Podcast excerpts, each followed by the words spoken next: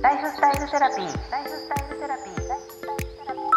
スタイルセラピー人生にファンを。人生にファンを。アンサー。ジアンサ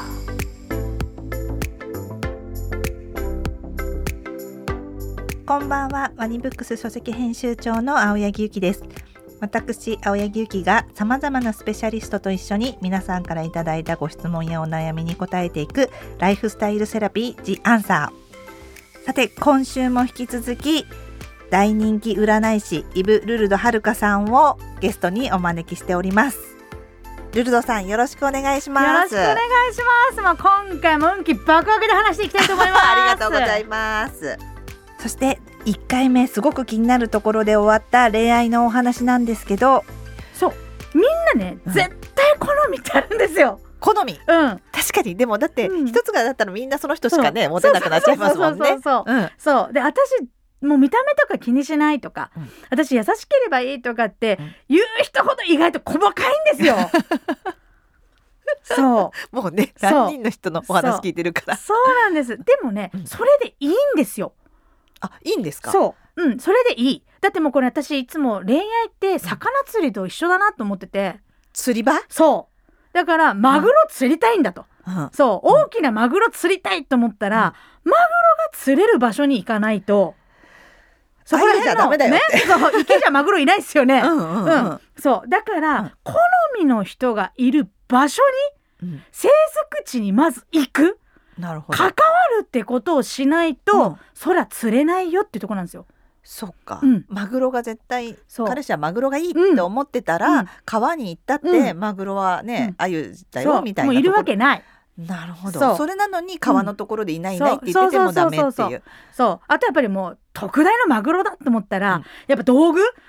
うんうんうん道具もやっぱいいのにしないと、うん竹竿みたいなのじゃともう折れちゃいますもんね。確かにそうってことは道具を揃えるってことうんは自分も最強にするっていうか、うんそれに合うようそな道具になっていく、マグロに合うようなそうなんですよそこがイコールじゃないと、うん自分は竹竿みたいな、うんそこら辺の時に糸つけたぐらいな感じなのに マグロだマグロだっつっても釣れない釣れないし折れちゃうし相手にしてもらえない。そっかだからもううんマグロが好きならマグロのを取れる自分になったり道う具んにしたりその場所に行けっていうこと、そうなんですマグロから狙えてもらえるような、うんうんうん、人にまずなることも大事ですしね。確かに前向きにそうですよねそうなんですも私あゆが好きって言ったら川に行けばいいよっていうこそうそうなんとですよそしたら鮎が釣れる道具になればいいですし、うんうんうんそそうかそこ見極めうそなういなとんですいけないですねうん自分だからそれも自分がこういう人がいいっていうのをちゃんとうん、明確にするのが大事ってそういなんうで。すでもなんか私福岡からはい東京に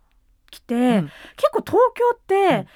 エリアによって、うんそうやって古着が好きだったら、うん下北とか、うんうんうんなんか結構人種がはっきりしているから。あ新橋に行ったらね、はい年配の人が多いとか。そうそうそうそうそうそうう飲んむの好きな人が多いとかうん赤羽行くととか、うんうんうんな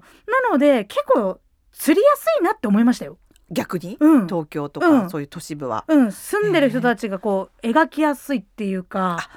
確かに特徴がありますもんね。うん、ありますやっぱうん六本木で働いてる人の特徴とか確かにのねバーで働いてる人と合う、合わないってこう、うんあったらバーに行けばね合いますもんね。そうなんです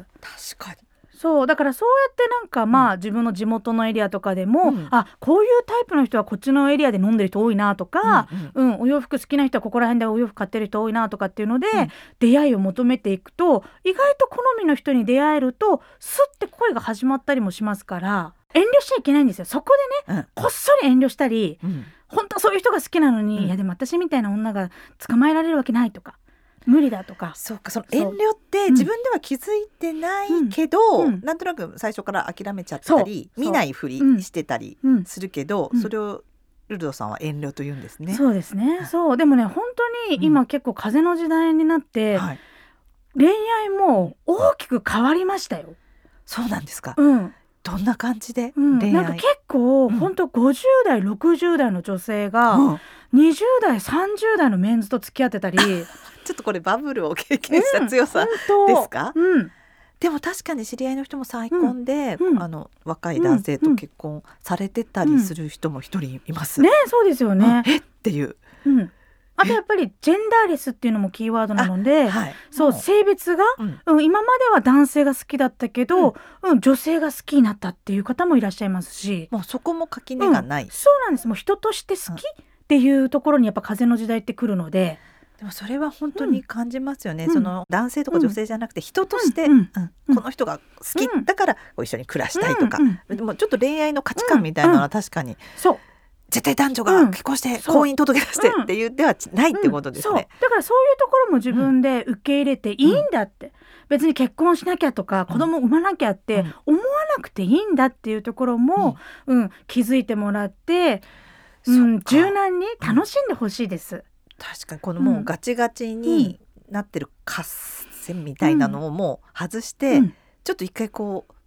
本当に自由な気持ちにうんなればいいんだってことです。そうなんです結構ねか人間って本当、悩みって超シンプルなんですよね。うんそれを、うん複雑に自分がしてる。わかる気がします。うんもういろんなものくっつけて。そうくっつけてああ重たく重たくして、そうすぐに解決できないようなことに時間をかけちゃう、うんうんうん無駄なんですよね。えじゃあルルダさん、うんもしもこの2022年こう聞いてらっしゃる方が、うんまあでもわかるわかるけど、一回こうちょっとリセットっていうか、んどうやったらまずこう自分をそういうフリーな気持ちにしたり、うん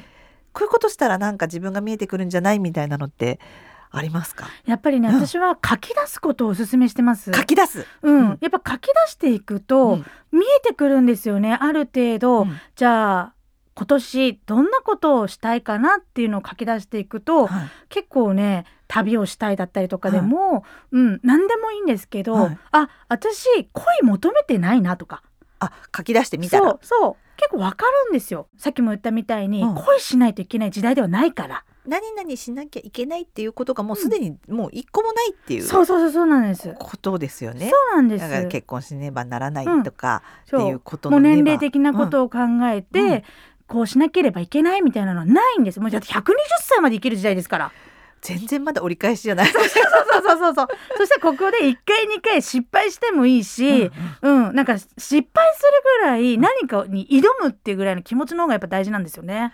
そっかじゃあ、うんまず書き出すってあの、うんまず自分のやりたいこととか、目標とか何でもいいから紙にそうなんです。書いてみうる、ん、ノート書にいてみる。うんそしたらこういうことしたいと思うと、うんおのずと、うんじゃあ何が必要かっていうのが出てくるので、そっか、うんみんなあんまなかなかうん昔はね、こううん小学校の時目標とか書いたけど、うんちょっとね書いてないから、今手帳も皆さん新しいから、うん後ろにもうちょっと書く、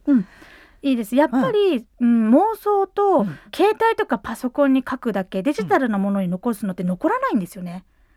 効率的すぎてそうなんですよ。やっうぱんしっかりと手 で書いて、間違えたら消してそうそうそうそうそうそうそううんうんああでもないこうでもないって言いながうんら書き出すことって大事なんですよね。はい、じゃあもうちょっと今ルンドさんがとにかくやりたいこと好きなこと、じゃあ自分がやりたいこと好きなことをまず書いてみる、うんそしたらおのずと見えてくる、うんそしたらそれを行動に移してみる、はいみたいなことが一番うん、あでもいいですねそれ今すぐできますもんね、うん、そうなんで今す。ぐだってもうお寿司食べたいなって思ったら、うんお寿司屋さんに行くか、うんスーパーでお寿司買いに行くうんか、うんうんうんって感じですよね。確かに食べたいって言ったらそのそう2そうつそのうどっちか、そしたらおです寿司の今度質っていうか、うんいいものを食べたいのか、うんまあスーパーぐらいでいいのか、うん、そこでまた自分での選択がありますよね。ねそっかそこうん枝分かれでどんそうどそんうしそうていそうくそうっそうていうでもなんかルルさんがその好きなこと好きなことってうん、すっごい好きなことってなんかこうワクワクするけど、うんでも自分って何がやりたいんだろうとかっていうのがね、うん思うから、うんそういう勇気づけになりますよねこの好きなことをやってっていうふうに言われるのが、そうなんですだから好きなことをしていたら、うん人のことなんて全く気にならないんですよ。夢中になってる時そう、って、うん、もうちょっとしたことはいいやと思うし、うんそうそうそうそうそうあとさっきうんルノさんもおっしゃってたけど、やってるとこ気持ちが上がってるそかうら、そういいことを、そうですよね自分がこう運気が上がってるうん、状況が常にあるってことですもんね。うんそうそしたらなんか多少ちょっと嫌なことがあっても、うんまあこれぐらい今楽しいことやってるしって思いますもんね。そっかでもこうなんだろう私なんかとかそういうふうに少しまだまだそういうふうな気持ちになってる人ってどうやったら本当に変えればいいんでしょうね。まあでも本当にこれトレーニングと一緒でトレーニングそうなんですよ、私なんかって思っちゃうんだったら、うんあやばいまた私なんかって言っちゃったと思って、うんその時に、いや素敵よ私みたいな感じで、うんポジティブな声かけをしてあげるとか、トレーニングなのそうね筋トレと一緒なんですね、うんそうそう思わないようにするようそうそうななんです、うん、やっぱり誰でもね最初かうらん自信ってあるわけじゃないと思うんですよね、うんうん結構鑑定でも、うん私自信がないんですってうんいう方多くて、うんでも誰しもが私自信ありますってうん感じじゃないと思うんですよ確かねに。あんまり見ないですよねそういう人はね。そう、うんで逆に、うん、自分が一生懸命やっていると結果が出て、うんそれが自信につながっていくある程度実績っていうか経験値うんうんが自信なのかなって私は思うんですよ。うんうんだから経験値とこう失敗とかを重ねないとうん自信って生まれないんですよ。そうかそこの中には失敗うん、も入ってるってことですそもうんね。なんか失敗とかいろいろこれ乗り越えて、うんあ私できるわって思えるから、うんうんなので自信がないって思う人ほどんなんかチャレンジしてみて、やらなきゃ、うん、そういけない何かをスタートさせないと、ますます自信って持てないです。そうかなんかこうお悩みの中にうんまとめてグッと入れてるんですけど、人の目が気になるみたいな、うんまあ、特に今ってほら、うん SNS うんが多いから、うん自分じゃない人とか、うんもっといいような人が目についちゃうみたいな、あの質問も多かったんですけど、それは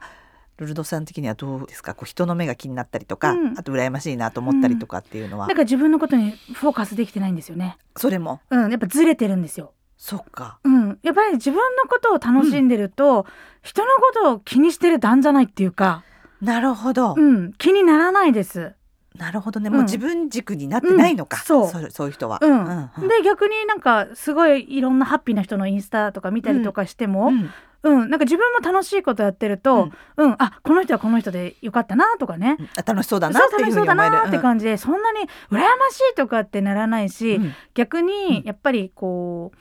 う素敵なシーンも、全部本当は努力ってやっぱあるから、うんうん、なんか私は逆に素敵なシーンを見れば見るほど、うんこの準備大変だったのになとか逆にその裏裏裏方的な目線がねそうだってそうですよねそれそう全てじゃないですもんねそう本当はねそうそそうの視点は結そ構う冷静になりますねそうそうあとはなんかそうやって私とか特に、うんなんか楽しい時ほど写真撮るの忘れちゃうから、ああ本当にねうん本当に楽しい時そうは忘れるからちょっそとう写真撮ってたらまだ冷静だねと かいやこんな楽しい時やっぱ写真を撮る習慣があるんだなとか、なるほど うん、だから私とは違う人なんだなっていうかう、んうんだからまあでもそういう人がいるから写真アップしてくれることもあ るから、なるほどでも自分にやっぱりグッとフォーカスされてるかうんらここグッとなってるからそこはもう他はどうでもいいどうでもいいっていうかいい意味でどうでもいいっていうそうかそうそうそうそうなんですそうでもなんかうんこれを知ったきっかけっていうか、やっはいぱ自分の中での気づきは、うんマインドナンバーっていうやっマぱインりドこのナンバーははいいじゃあそのはいイブルルドさんのマインドナンバー来週もっと詳しくお聞かせくださいよろしくお願いしますもうみんなの運気上げていきたいと思いますからねよろしくお願いしますここまでのお相手は青柳ゆきとイブルルドはるかでしたイブルルドさんありがとうございましたありがとうございますライフスタイルセラピー。ライフスタイルセラピー。The answer.